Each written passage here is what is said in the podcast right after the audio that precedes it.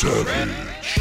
What's going on, Savages? Welcome to another episode of the Savage Snowflake Podcast with me, Jeff Leach. Great to have you here. Thank you very much. Welcome back for another dose of, uh, I hope, intellectual and highbrow chat with someone who I find to be creatively wonderful. Um, thank you very much, of course, to all of our supporters. If you are supporting us at patreon.com slash savage snowflake, I adore you. I appreciate you. I'm going to come over and give you an inappropriate cuddle like an uncle that you haven't seen for seven years, and you wonder why he's at your house. Why are you even at my birthday, Uncle Jeff? Just because I wanted to show you a little bit of love. Where have you been all my life? I don't know. I've been away traveling, trying to discover myself, spiritually growing at all times. Listen, I also want you guys to check out our sponsors, manscaped.com, refining the gentleman. If, like me, you're a hirsute individual, well, I've cut the hair off now. I've been trimming the face, and of course, it makes sense that I would trim the chest hair too. You've got to do a bit of manscaping. I know a lot of gentlemen listen to this podcast, and you might be sitting there going, My girlfriend doesn't want to touch me anymore. Why on earth is that? It's because you're not taking care of your downstairs area. It's a fine, finely coiffed topiary that should be looked after. Now, the way to do that is using the Lawnmower 2.0, a wonderful piece of kit you can get from our friends at Manscaped manscaped.com. Uh, if you use the code SAVAGE20, that's SAVAGE20 at their website, you will get 20% off all of your orders. You get free shipping on every order and a wonderful free leather travel bag worth 50 bucks. So uh, you can't say fairer than that. Check them out, manscaped.com.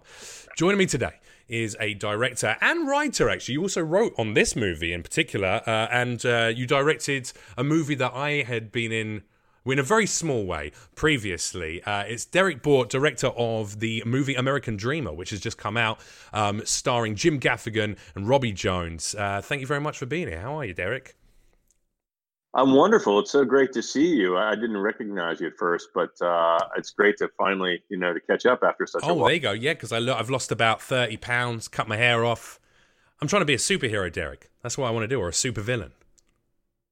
Yeah, yeah, I like it. I think I think you got a bright future. oh, thanks, man. Yeah, yeah, yeah. I can really tell by your tone. You were like, mm, yeah, okay, cool. Good luck. No, I, I mean that absolutely. Thanks, man. Thanks. Uh, I, it looks like you probably don't need uh, a lawnmower 2.0. That beard is already perfectly in shape. Do you do you trim with scissors? Are you a, are you a scissor man? Uh, you know, it just just depends on what I what's what's handy. You know, um, I'm going for the get off my lawn look right now. Oh, in that case, you have to trim it with a pair of garden shears for ma- maximum right, intimidation. um, yeah, so, no look, doubt. first of all, uh, thanks very much for doing it. I know it's you've been incredibly busy with the promo of the film right now. You've been doing lots of interviews and chatting to various publications, uh, celebrity reporters, all sorts about the movie. This is uh, certainly not your first foray into the world of movie making. You've uh, you obviously made the movie The Joneses. Um, I obviously got a chance to work with you on uh, London Town as well, uh, which was all about the music of the Clash, starring Jonathan Rhys Meyers and uh, Dan Huttlestone. Um, but this is uh, this is the first, as far as I know, the first movie where you've used comedic talent to tell an incredibly unfunny story. This is a very dark story. It, yeah, it's true. It's true, and I, I think that uh, you know, in casting Jim Gaffigan, uh, to me, you know, when when when his name was brought up, it was such a kind of uh, tap the brakes kind of moment where you know I knew I needed somebody who was empathetic, who was going to still remain somewhat, believe it or not, likable, even though he makes some horrible decisions with tragic consequences. And and after thinking about it and talking with Jim, it just seemed like a no brainer, and I, I'm I'm so happy that we went down that road together. Is this the um? Because as far as I know, Jim's done smaller roles where he's been quite serious, but for the most part, his comedy, you know, his content output has always been comedy. Is it a?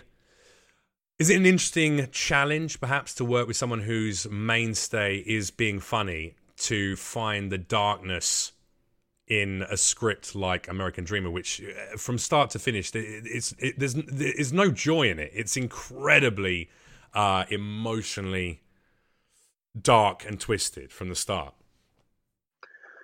Yeah, I mean, you know, everybody works differently. Um, Jim is someone that can slip in and out of character very easily. Right. And, you know, we could be doing a, a, a very emotionally intense scene and uh and when we cut, he's, you know, he's lightening things up a little bit with uh with a with a joke here and there. And I think that maybe that just shows you I mean, you know, that how fucked in the head comedy is. is. Yeah. Yeah. well, no, but look, comedy is his way of, of probably, you know, dealing with those kind of things. And like many comics, I mean, I think he uses humor to to to lighten a situation. And and that's what he did with us was, you know, he would use that between takes sometimes just to kind of uh, get out of that headspace. So uh, it wasn't difficult. I think that he's such a such a talent that um, you know, for me to be able to to watch him was was really special in that uh, you know when you see someone inhabit a character that you've written in such a way that goes beyond what's on the page and and affects you on a on a on a deep uh, you know kind of visceral level that's a that's a pleasure you know? So so i would say it was certainly not difficult whatsoever. Okay. Well, there you go. Yeah it was fine. It was easy. No i get what you're saying. The, the, the thing is though i I'm I'm com- constantly conflicting myself personally on that world between my role as a stand-up comedian and my role as an actor. Um, I know that you know we having worked together previously. You know that I again myself I like to crack jokes. Maybe you know need to rein that in a little bit. But in terms of the role that I was taking on for that movie with you, it was I was a funny. I was the light the light relief in in in some way. But I, I, I know that Robin Williams used to make a huge amount of jokes, even on some of the darkest roles and characters that he took on. Um, and it was almost off-putting for, for, for directors sometimes because you, you create you're creating the mood, the atmosphere of the scene, uh, especially with a movie like American Dreamer. Uh, there, there is there is very little. Um, there's there's very few moments where uh, you feel like you can take a breath as an audience member because it's the situation just continues to escalate yeah. from start to finish, which is actually one of my favorite parts of the of the of the of the story and the outline of the story. The fact that at no point do you ever see the situation getting better, you know.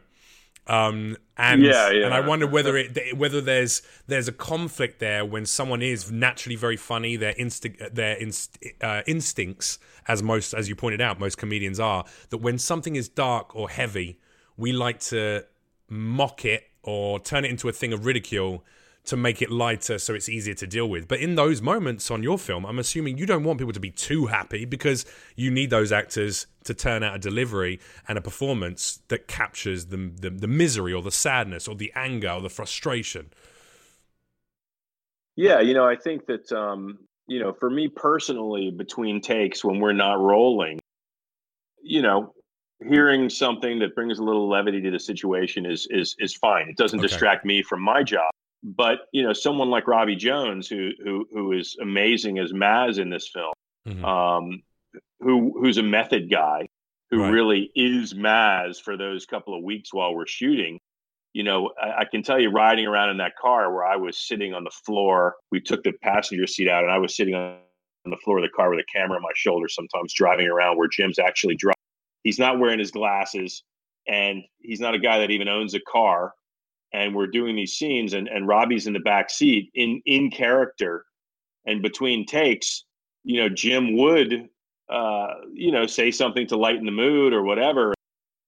And and you know to watch the dynamic between the two of them between takes was was was interesting to me because of their their their different approaches to how they how they work. I mean you know jim uh, you know might need might need a minute before we roll the cameras to kind of get into character just to compose himself then, back into where he was yeah.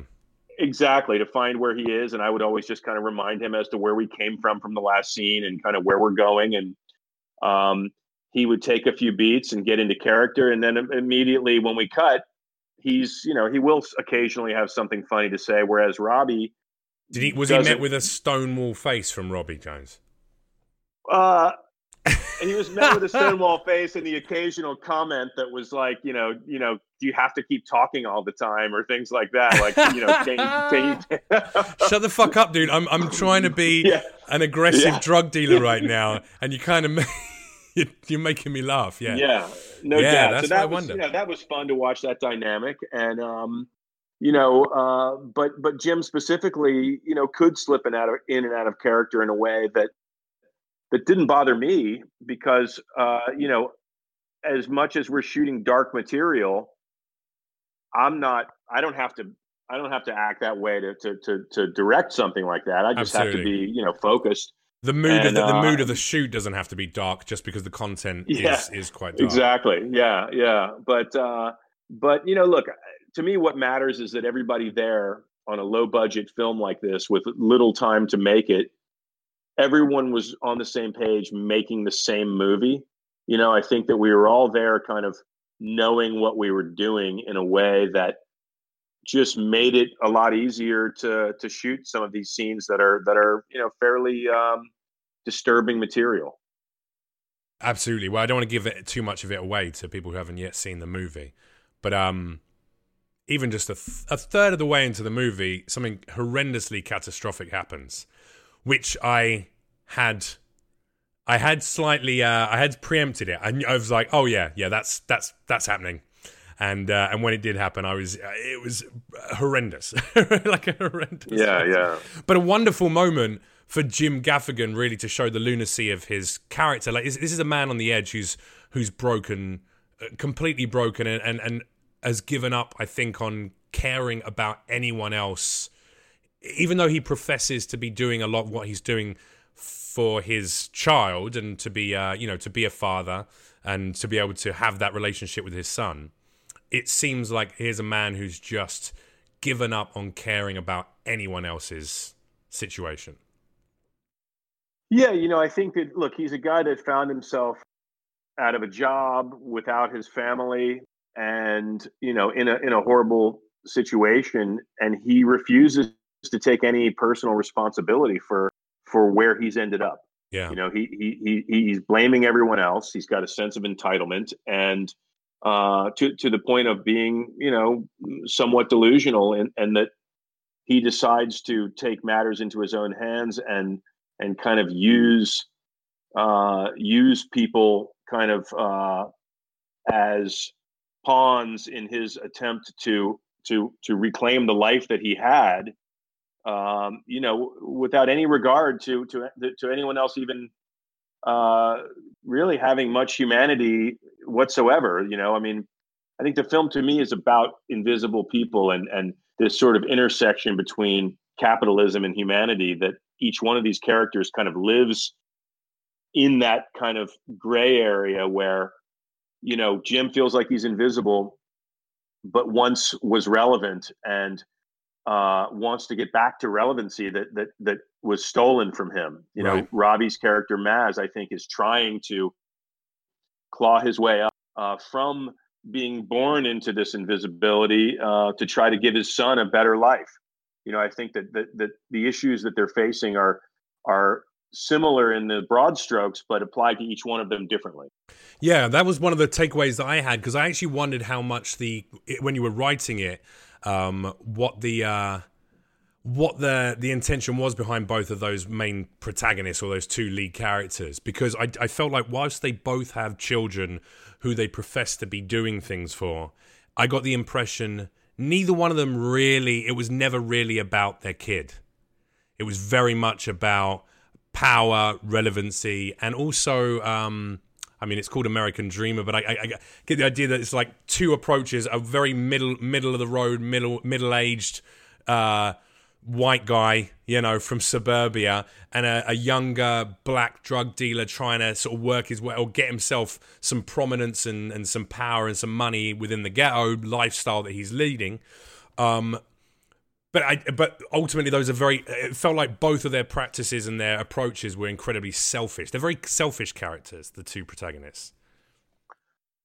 Yeah, you know, I think that the way to have any sort of um, you know tension and conflict in in a film and any sort of narrative is to is to have characters come to these forks in the road and as an audience you, you know you want an audience to say don't go that way. Go sure, this sure, way. Sure, don't do yeah. it don't do it. Don't do it. And then of course they're going to go that way because it's self-serving. And and then it continues to cause whatever problems they have to escalate. And and I think that that was that was something we were very conscious of on this film is just you know uh, people that do things let's say that are not necessarily you know considered good by by uh, you know broad society might not I mean, normally don't think they're doing something bad. They think they're they're acting in in some sort of interest that that has a motivation that feels like it's right for them. Right.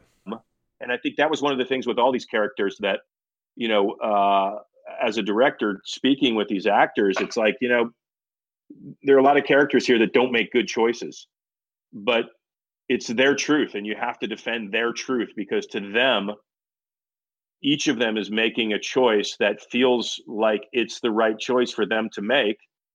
And if you can buy into that, then the performance will be authentic, the film will be authentic. And I think that's one of the things that I feel best about for this film is that these characters that are also flawed, um, you know, eh, their choices are bad, but for them, they're they feel like they're the right choice to make. Yeah. Yeah, in that moment, that's the snap decision they've made that ultimately leads them down the wrong path. You mentioned, you talked about authenticity there. And I know that, uh, you know, obviously you, you don't just direct movies, you write your movies, you really work them through. On this one, you actually work with someone else with, uh, you have a, you have a writing partner, correct? Um, yeah. Now, how much authenticity is in those characters? You're a, you're a father you're a you're a white man in his I don't know 40s 50s. I'm not sure where you're at. Probably 40s 30s. I don't know. I mean, you're not 30s. Got to yeah, be 40. 30s. I like that. You got to be 40, mate. I don't know. You got to be 40 at least. Um, at but least you, for sure. Well, I don't know. You know, you got a little little salt and pepper going on, Derrick. What can I say, mate? um, but how much authenticity is is is in that character drawn from your own life? Because you know, I'm pretty certain every dad has, you know has been pushed to breaking point by their situation, by their families, by their children, and would do anything to have to, to maintain the role of the patriarch within that family unit. You ever thought about, you know, murder, extortion, you know, kidnapping? Uh, has that ever has ever ever crossed your mind? Well, look, thankfully, I've never been in a situation where uh, where that was uh, that was a, a plan A, B, yet, C, or D. Yet, Derrick, you never know what's going to happen. Exactly. You don't know, mate. Um, But you know, look, I I think that when you write, you know, you want to put some humanity in each of these characters in a way that you you you do try to draw something from your own life, um, not necessarily in a literal way, but in some kind of um, some kind of connected way where um, no one would ever kind of make the connect the dots in any way but um but you know I, I think the best characters have some level of reality in them. And, and and if you can write from the heart in some way that you know is either something you know or something you've seen or something you have experienced yourself you know, I think that's going to make a better character. I've never been in some of these situations. I was going to say that is sure. the most incredibly non-committal broad answer I've ever heard. you know, sometimes you got to ride with an idea. Here's the deal, Derrick. I know that I've definitely in the past had, uh, for instance, a man um, making a partner's life, a girlfriend that I had's life, so miserable that I've planned out how to kill him. Like I've, I've, oh, I've wow. now, now I don't know if that just makes me a fucking lunatic. I'm sure it probably does, and I, I guarantee that. But, but I think that makes me human. I think there's a humanity, there's a human primal instinct, especially amongst men. Like the men are very much the focus of this movie. Uh, of course, um, Robbie's character's wife, you know, Maz's wife, features quite a lot during the film, and so does Jim Gaffigan's character. His wife as well is is briefly in the in the movie. But for the most part, it's about these two men trying to be fathers in all the wrong ways, you know, uh, to try to do what they think is the best route to to to ensure the the continuation of that role and that that purpose, uh, which ultimately brings about catastrophe for both of them. But there's there's got to be when when you're writing a character, as you said, there's there's there's the best characters reveal something within ourselves that we go, God, I felt that. I would never act on it. I would never in a million years act on that thing. But yes, I know that bit. And how close have I ever been pushed to the line where if I just snapped, if my mind had just snapped, I could have been there myself. And that's that's what I'm asking, yeah. really. You know, how well, many times I mean, look, you sat there and thought, you know what, I'm going to do this. I'm going to. I think one of the things about Cam that that I like so much as a character is that it, he just illustrates how each of us are a couple of really bad decisions away from from being in some serious shit. I mean, you know, it's I think that um uh you know, I can't say that I've planned how to kill someone before. I may have wanted to, but ah, I, I didn't actually make a, the actual plans. Well, I didn't say evil villain. Relax. evil villain I, side is coming out. I didn't sit down with a sketchbook and you know like take notes. I just mean yeah, like right. going like, oh yeah, I might have to actually kill this guy, and if I do, this is how I do it.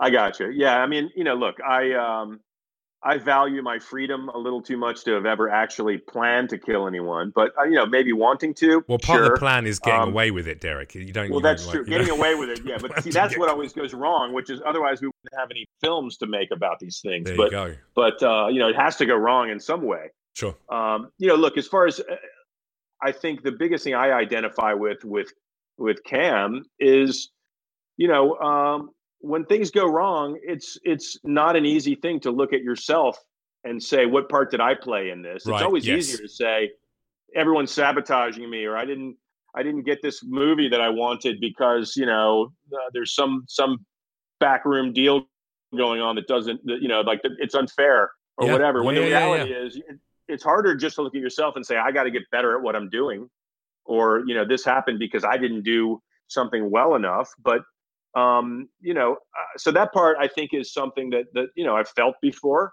and hopefully I'm trying to um, to elevate my perspective a little bit. And, and even writing a character like this is a way to to exercise that in some way. Absolutely, you know? absolutely. Yeah, it's quite a therapeutic process. I think to lay that character out and go, thank God, I've I've uh, grown beyond that mindset.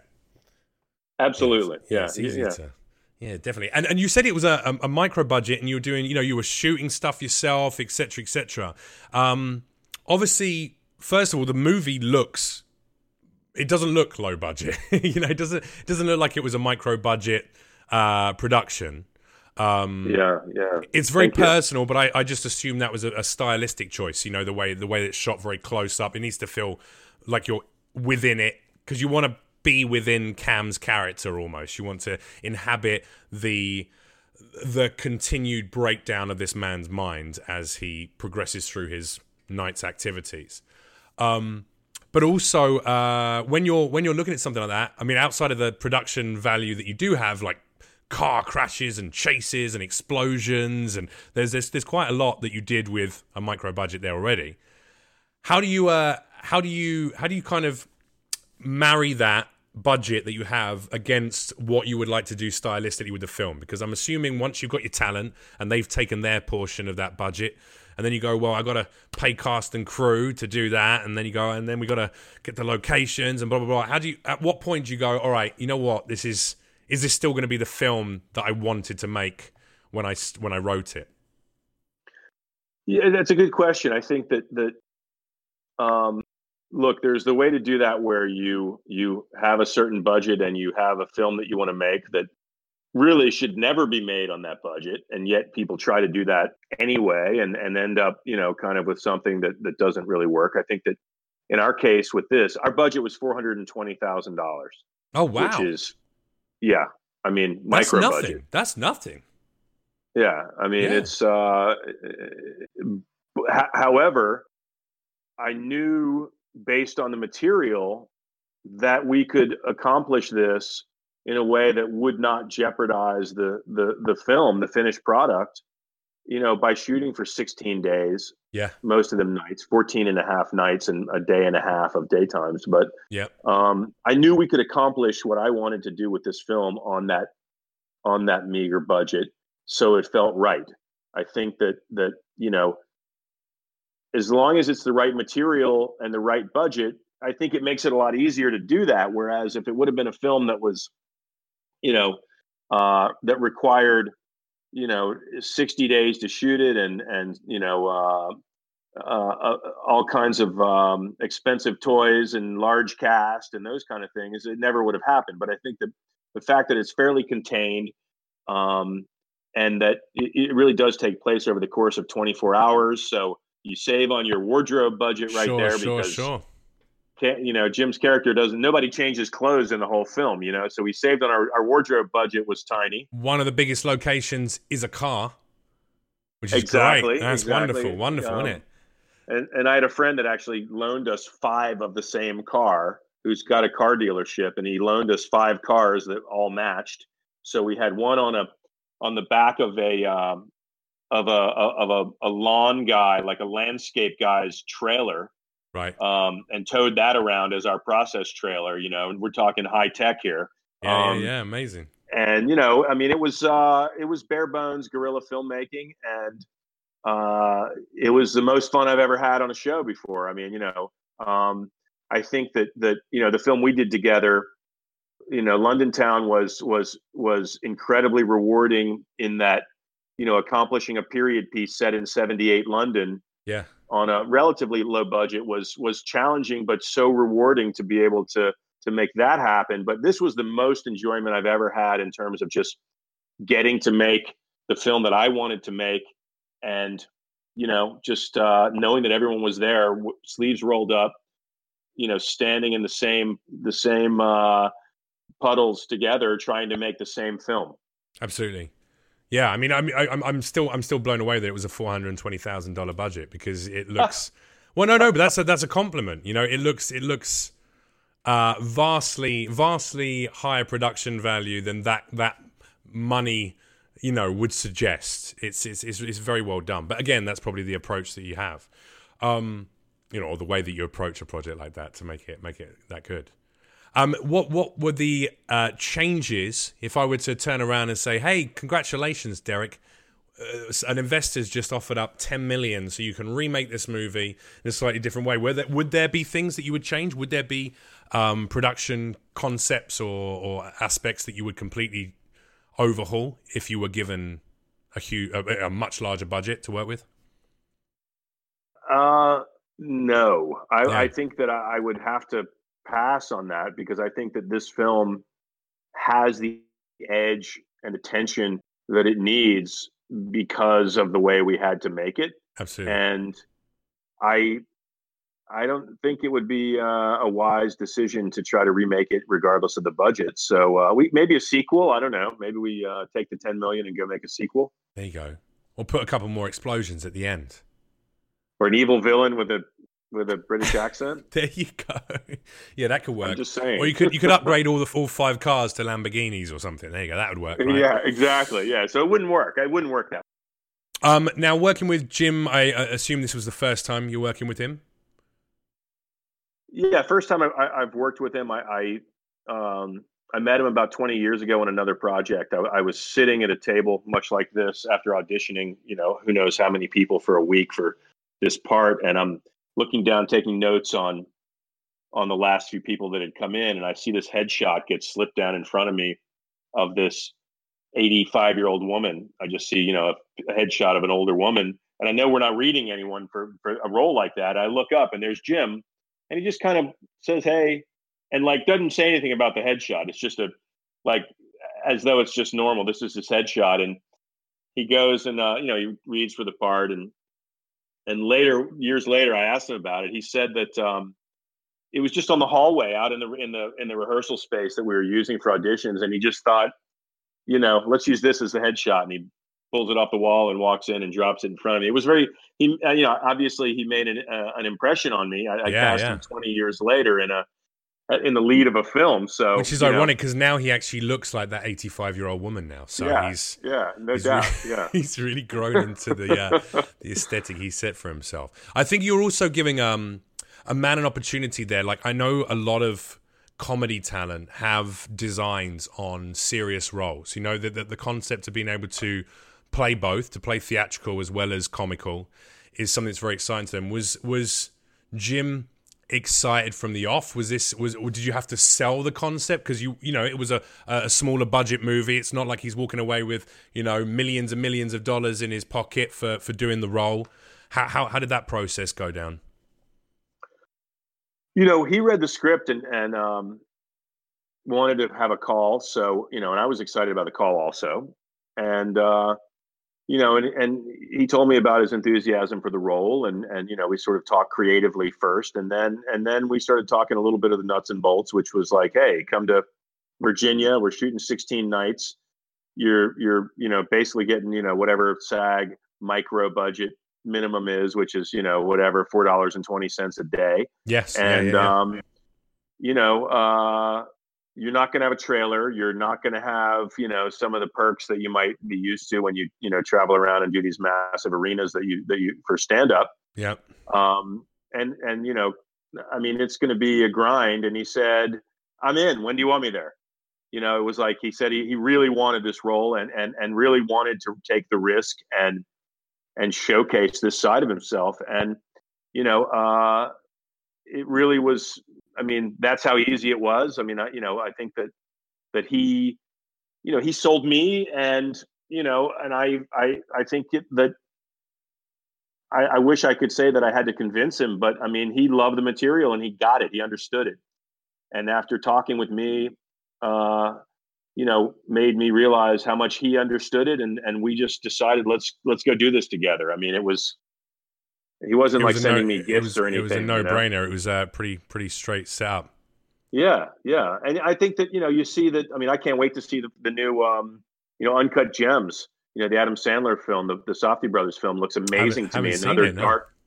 The trailer came out today or yesterday, and Oh, it's okay. another super super dark turn for someone that normally you know is considered a comedian, and uh, you know I, I think there's a history of that happening, and and um, you know, uh, look, there's a reason I've heard people say it. You know, Jim said it. You know, for someone to get up on a stage and put themselves through the kind of things you guys put, put yourselves through, um, you know, to make people laugh. I mean, it's it comes from a comes from a place that uh, not necessarily funny all the time, and Sure. and and In fact, very you know, rare, what- very rarely is humor the basis of the things that we talk about. At least good comics. Right, exactly. good Yeah, comics yeah, are fucked no in the head and a bit miserable. You know, they plan out how to kill Yeah, people, that kind of thing. Yeah, it's just like. yeah, exactly. Um, did you? Uh, I, I also wanted to find out. Did you um, specifically? You, you've you've been getting like some kind of celebrity support, uh, especially from Russell Crowe. Is this a new? Is he just a new buddy of yours, or have you always been friends?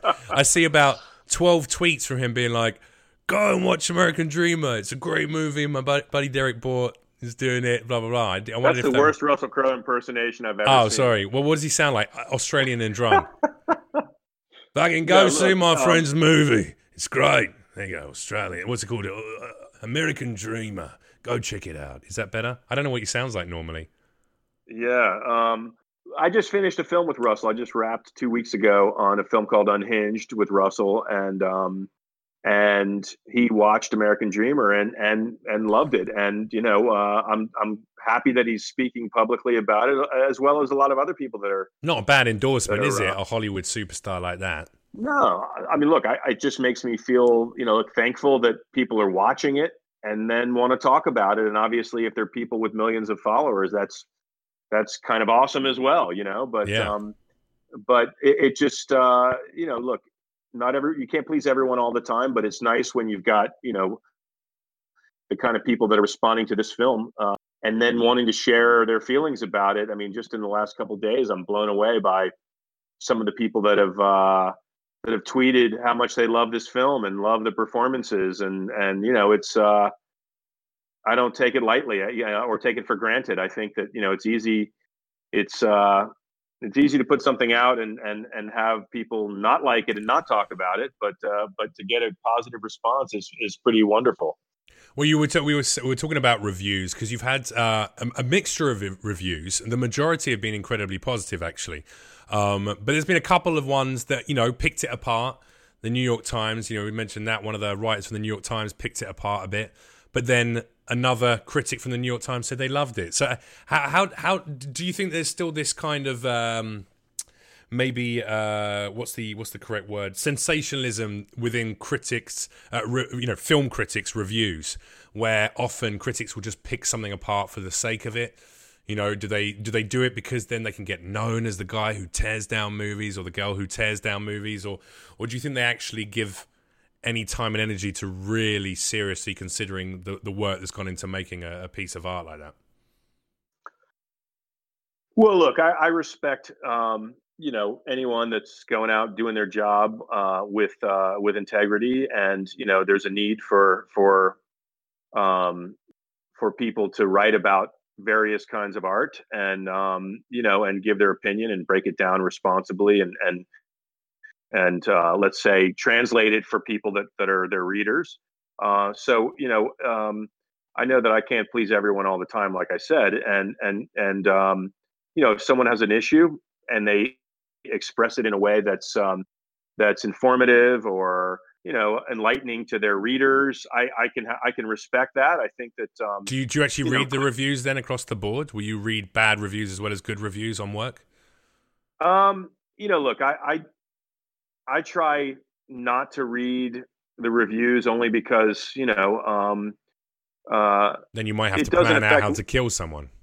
Well yeah no I, I look i think once something's out there yeah i didn't but um, uh, Look at how well media trained you are. Against us later, yeah. No, um, not at all, dude. It's savage snowflake. I mean, we're all about love and liberalism and progressive yeah, yeah. nature, no, but I also savage um, enough to be honest. You know, like sometimes critics write shitty reviews, and you have to, as a, an auteur of that of that art, sometimes be like, "What the fuck did they watch?" Because it wasn't the movie that I made. You know. Yeah, you know, look, I, I think that um, things are never as bad as they seem. They're never think that um, you know it's nice to hear that there was some positive feedback out there, which is what I'm hearing from you know that that that um, that the reviews are overwhelmingly positive, and yet Absolutely, I yeah. think that um, look, I've heard there are, there are a couple negative reviews that um, you know, and and I've heard that they're not they're not let's say um, uh, responsible journalism in terms of how they how they what they say as far as what they don't like. I, you know, well, there was li- literally only one that I can think of. You know, the rest were very positive, and then there was only one that picked it apart. But I have to go, and don't get me wrong, subjective. Look, it's the same with comedy uh, or with any art form. Of course, art is subjective. One person might hate what another person loves. But I also think when it comes to the the process, once you're a film critic and it comes to the process of reviewing a movie, you have to have some industry knowledge of how a production is put together, the kind of talent that's involved in it, the the effort that went into the script writing, the budget that that movie was on as well will play a huge role, etc., etc. And to categorically write something off when so many other critics have said so many incredibly positive things about a project, you've got to question maybe this person's just a little bit off the money, or they're doing it for a sensationalist. Look at me I'm tearing this thing down. Aren't I? Aren't I brave and clever? You know. Yeah, I mean, uh, it's very possible. I think that uh, everyone's entitled to their opinion, obviously, and and uh, you know, it's uh, you know, if I could, if I had an explanation for how all these things worked, um, you know, I would have probably come up with some algorithm and and sold it to uh, Google and and uh, you know would be off on an island somewhere uh, you don't you know, own an island yet. You don't have an island. How do you not have an island? I just was. Um, no, or you could just send Russell Crowe round to their house. He could go and knock on the door and have a word with them. Yeah, you know, maybe that's a that's a you know He's an intimidating guy. Idea. Yeah, he's an intimidating guy. I'd like that. I'd like. I wish every every reviewer who ever reviewed someone's movies, if the director and the a couple of the core cast members would actually knock on their door and go, "Hey, let's have a let's have a more it's like trolls, internet trolls. If you went and knocked on the door and just went, "Hey, listen, I got some thoughts about your review, and I'd love to discuss yeah. it with you. I'd love to really pick apart why you didn't like my my movie." And uh, so many other people did. I'd really love to know, and I think they'd crumble under that pressure. Yeah, you know, it just reminds me of those mean tweets. I think that some one of the one of the late night shows has so, have have celebrities come on and read the read mean tweets about tweets. them. Yeah, yeah, yeah. I would love to. You know, if you want to send me a, a, this bad review that you're talking about for the film. i would be happy to read it out loud show here if you want me to. Nah, it's all right. No one even read it anyway. I'm sure it was just a, just a passing passing trace. Um, so you've worked in the realms of comedy. You've worked in the realms of you know very serious theatrical pieces. Now you're fusing comedians with dark, twisted theatrical things. Do you do you have a camp that you prefer to work in? Is there a is there a is there you know, do, is your first love creating comical offerings or is it creating dark drama? You know, I think that I, I just gravitate towards it all starts with the script. you know, regardless of genre. I think that if there's a script that that um, you know, a that I can make it past page ten on, you know, like I think that you know a lot of times it's just hard to keep reading, and if you can't keep reading, you're not going to keep watching if it's ever made sure. into a film. To me, I think that you know um, a film that I mean a script that to me either has great potential or is a great script is where I would always start. Um, and then you know kind of uh, you know what do i think i could do with it how do i think i could cast it and you know uh, regardless of genre i think that that's it, you know it's about what's a challenge to me what's something that i think can help me become better at what i'm trying to do and and uh, you know facing fears of of uh, you know um, different things that i have not done before you know um, right. this last film uh, you know it, it has big action sequences and um, you know, hadn't, hadn't, done that before ha- in a movie, so not quite on that scale. And mm-hmm. and you know, it's um, it's a challenge, and and you know, it's um, that's part of the rush of this is doing things that you have not done before, and knowing that you know, kind of, you you, you got to prep it out, and and you know, whatever you do is going to end up on the screen. So um, you, you need to learn quickly and challenge yourself to to face uncomfortable situations and and you know, uh, like I said, to me, it's just about how can I get better at this every day. Yeah. Standout favorite moment from the shooting schedule? Because I mean, it has to be a moment on every shoot where you'll look back either fondly or uh, with frustration, but also I amuse uh, amusement probably after the fact.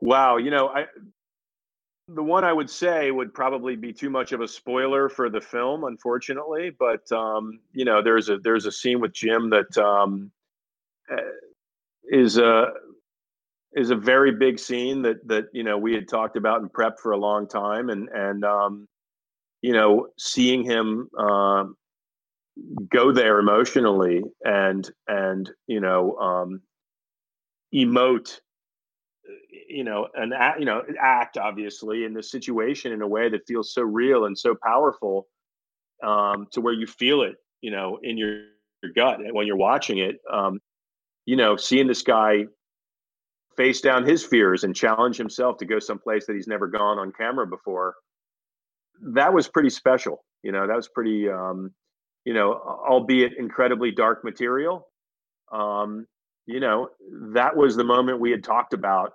And I'm not telling you what the moment is. I, I, mean, I know, probably, I know what the moment is because I've seen yeah, it, so know, I know 100. percent Yeah, um, but it, maybe it's the concept yeah. of of being able to push an actor to a place they'd never been before, possibly. You know, right. pretend, I, I, can't, yeah, I can't imagine Jim that, Gaffigan ever having to in, invoke that level of like a complete right, yeah torment. whatever that's called. Yeah, torment. Um, Let's go with torment. torment. Yeah, and I think that that you know, having been a moment that we talked about for months ahead, um, you know, finally being there on the day and seeing it unfold, and and and you know, uh, and, and seeing you know a couple months of prep work materialize in front of you in a way that feels so um, that's that's good stuff man that's you know that's why you do this you know because yeah. it's it, it's uh, I don't know what else, what other job you could have where you get to have those kind of experiences. Yeah, you're a straight down the line guy, Derrick. I'm learning more about you. I was expecting, like, well, there was this one day that Jim turned up in a moo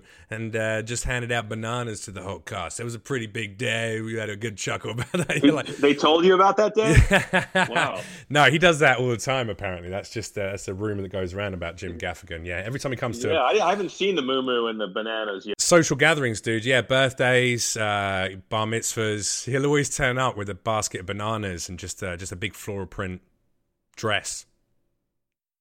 Okay, that's uh, that's why I, I, I, maybe I'm not in the yet, but hopefully at some point, you know, I'll get to see that side of him. Yeah, absolutely. Um, so what's the next project for you? So you've just been working with Russell Crowe on a movie.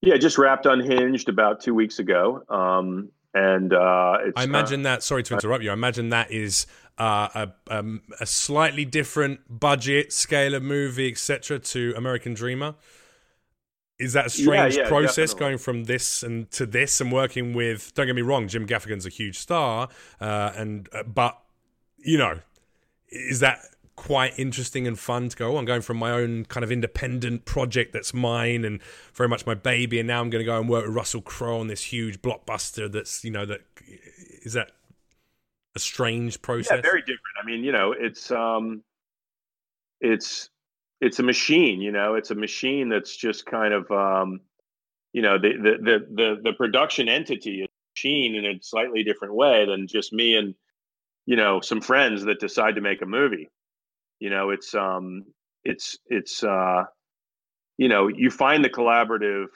uh chemistry there as you go along but in the beginning it's kind of walking into a room with people that you don't know that uh sometimes don't know each other and you just kind of have to figure that figure out how a lot of that works pretty quickly um and you know you have a lot longer uh, schedule and a lot more toys to play with and and yet essentially on the day when you're actually working it's it's pretty much like the same thing as everything else you know yeah, it's like yeah. once you're there i feel like time kind of slows down on set and and you know um the objective for the day is is very clear and you just try to try to make your day and get the best uh get the best material you can and um you know um it definitely made me want to like kind of call my friends up and say, you know, let's find another small movie to go make. And yet that was exciting. The bigger movie was exciting also, you know, it's, um, I think that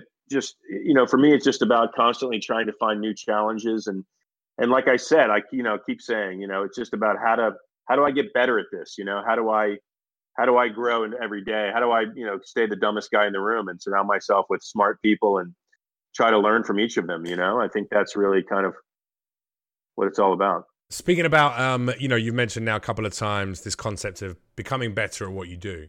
What are what are aspects of your filmmaking so far and your career as a director that you are already aware? Oh, I need to work more at that element of what I do or that aspect of what I do.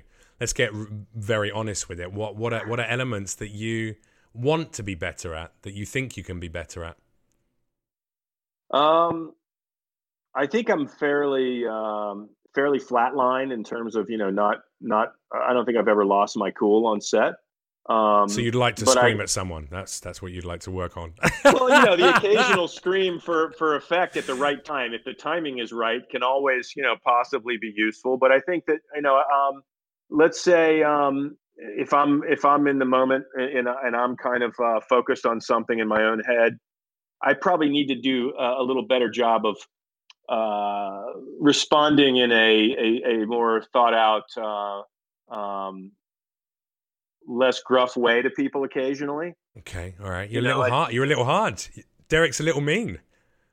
I mean, I'm not mean. I just think that I, you know, if, if I'm, you know, kind of running through something, you know, I need either that or I need to just get some of those. You get the uh, blinkers on. You get the on. tunnel. You get the tunnel yeah. vision. So then you forget what's going on yeah. here because you're like, look, I'm trying to get this thing right Right. That, that's exactly. the OCD nature of a director, though. I think that they're, they're very, very focused on singular elements one by one. And uh, I think that's just a, a, a, surely just a part and parcel of being a director and having to look at a big picture and make every aspect of it work correctly. You have to be very focused on each part at a different. Yeah, point. I mean, look, look, you you you've been in, you know, uh, you've worked with me on a, a, number of scenes, eh, you know, on a number of a couple days in a row. Yeah, um, you were terrifying. You so aggressive. Are oh, you just screaming, kicking shit over? Yeah, right. Jeff, would you stop cracking fucking jokes? That I think that's what, your exact words. Or I don't, I can't remember what you said. You big red coat, yeah. limey pussy. I can't remember what you called me, but there was definitely some physical abuse. Yeah, yeah. Oh no, wait, sorry. What happened? That was a club I went to. That was a different experience. sorry, my my apologies. Um, uh, no, you were you were very nice to work with. I, I, I, I don't I don't think we had the um the depth of relationship on set that allowed me to know much about you in general as a man or as a director because my role there was fleeting. You know, I was I was two small scenes. Uh, definitely, you know, part of the story, part of the narrative, but I, I, certainly wasn't. I didn't walk away with that with any aspersions that, that um, oh wow, I'm a fucking, I'm a supporting cast member. You know what I mean? I wasn't going to win best supporting actor for that role necessarily because I was more just like a a story, uh, a story arc, you know, construct, like a just a right. Here's some tickets. but there are no small roles, Jeff. Hey, listen. There's plenty. There's more small roles than there are big roles in movies. That's true. But there, your your film is only as good as the worst performance in it. You know, you don't want to. So there's no small role. Well, now, well, now you've outlined that I was the worst performance in no, the movie. Come on, man, you were great. You were great. I just, I don't think that, I don't take any any uh, any performance uh, or any role is small to me because Understood. they're important to me. Because if, if it doesn't work, it's going to take people out of the film. Absolutely. No, so, no, of course. Yeah, you're right. You're right. You're right. Yeah, I don't know. I don't really know what you, could work on. I'm not sure. You could work on, um, you know, I don't know, uh, just maybe bringing the beard in even more severe. Maybe grow the bottom a bit longer so it's more Lenin like. That would be pretty good. Yeah, yeah, get a bit more length. Gotcha. Slightly less depth. That's about it. That's all my feedback. I'm constructive criticism. Okay. I'm, not, I'm not. I'm not famed for my constructive criticism, really. Gotcha, All right. Well, listen. Gotcha. I, I, know you're an incredibly busy man, and you're also in edits for your for your next movie, so you, you probably need to get back to that. Um, just to give us a little bit more for those who haven't seen uh, seen any of the films, if you were to give a nice, I'm sure you've already had to do this many times in a lot of press junkets over the last few weeks, but if you were to surmise the story, the narrative of American Dreamer, what can people expect? What are they? What What is the story that you wanted to tell that they can take away when they go and see this movie? What would that be? Uh, you know, I think that um, I can't travel with this film to tell people what to think. So I'll tell you what I kind of hope they get out of it, which is, you know, I hope it's a, a it's a thrill ride, you know, edge of your seat, white knuckle thrill ride uh, that that you know you can't take your eyes off of, and then I hope that some of the issues and social commentary that are laced throughout are are things that get people to want to have a conversation afterwards. Yeah. You know, to talk about some of these issues. I hope they're presented in a way that sparks conversation uh, and that the the thrill ride of this film brings people through it where they don't really feel conscious of the fact that they're also kind of um, you know absorbing some social commentary. I think also, and this, if you don't mind saying, I think be prepared to walk away from the movie and watching the whole thing through. Again, I'm going to be very conscious of trying not to give any kind of spoilers, but be prepared to be given a very a very real outcome. You know, I think a lot of movies like to um, push for the utopian ending and the and the you know how is this going to come right? Whereas all of my favorite movies are the ones that leave me going, "What? This is like that's what's this is ah oh. and and then that's that's that's great it's like it's, it's it catches you off guard i think it certainly catches you off guard um and a story of one one father breaking down and ruining the life of another father as well i think in in, in a lot of ways right absolutely yeah yeah, yeah. Well, listen, man. Did thank you, you so much. when you saw it, did you do that? What the? At, at the end, I was like, well, actually, I want to say what I thought and what I thought the the underlying narrative was because I think it was a, a, a commentary on lots of things incredibly prevalent given today's politics, social climate, etc., etc. But I, I, saw like an exasperated, angry middle America white man um, destroying lots of lives and ultimately we're left wondering how much of that he's going to have to actually deal with and whether and I, I wondered whether that was a, a, little bit of an underlying racial commentary on how America is built built to keep certain people um, destitute and without a chance of survival, and to allow other people to exist even if they're even if they're morally and ethically so fucking off point. You you you you want to scream at the screen the whole time. Yeah, I mean, I, I think that if that's what you got, then the then the film is a success. In that, I you know, I just wanted it to be a reflection of of the world that I see around me right now. Yeah, and uh, you know, with, it's not a celebration of that it's it it just is a reflection of that. It's a snapshot of that. Absolutely not a celebration. No, just laying out the facts almost. Almost going like, hey, here's a here's a here's a snapshot into what real life can be and how it can play out for certain people depending on their their what chances they've been afforded in life, you know. Absolutely. Given the yeah, various yeah. privileges or lack thereof, I guess. Yeah. Wonderful. No doubt. I want to know what these pictures are behind you, by the way. Oh, um, what have we got up here? We got uh, there's Daenerys Targaryen over here. These are just things that from various events I've done and comic cons and stuff. That's Daenerys. I bought her at New York Comic Con from an artist there. There's Harley Quinn. Uh, the, there's Assassin's Creed over here. Syndicate. I did some hosting for Ubisoft, and that was uh, for the Syndicate event. And then there's some artwork up there from New Zealand and all sorts. Just artwork, man. You know, I'm a creative guy, dude. Cool. yeah, no, I know, I know. Looking at dark, twisted artwork, that, that really brings me out myself. Um, hey, listen, Derrick, thank you so much for coming and talking to me. I appreciate it, or, or, or skyping in. Um, if people want to check the movie out, it's it's out right now. American Dreamer. Yeah, it's on. It's on yeah. Oh, sorry. I thought you were asking me to. No, yeah, I am. Yeah, give me, give, give me, give me the. Uh, it's on all the platforms, man. It's on iTunes. It's on Amazon uh, or Hulu. It's on everything. Um, watch it. If you like it, tell your friends about it. Yeah, and if you don't, send Derrick detailed constructive criticism, and he'll come over to your house with Russell Crowe. And depending on how mean you were, you'll get a different kind of beatdown from two beautiful salt and pepper dads just coming over and just kicking your ass. It'd be great. and I might plan out your death. Um, Derrick, thank you so much. People want to keep in contact with you. They can find you on social media, I guess, if they want to see the new projects and keep up to date. Is it just at Derrick Borte on, on Twitter and Instagram, correct? You got it, yeah. There you go. And that's uh, with a double R I C K B O R T E. Uh, make sure to watch American Dreamer. It's out now. And thank you very much for joining me, sir. I hope I'll see you again soon. Always a pleasure. Take care, dude. Bye bye. Great to see you, Jeff. Bye.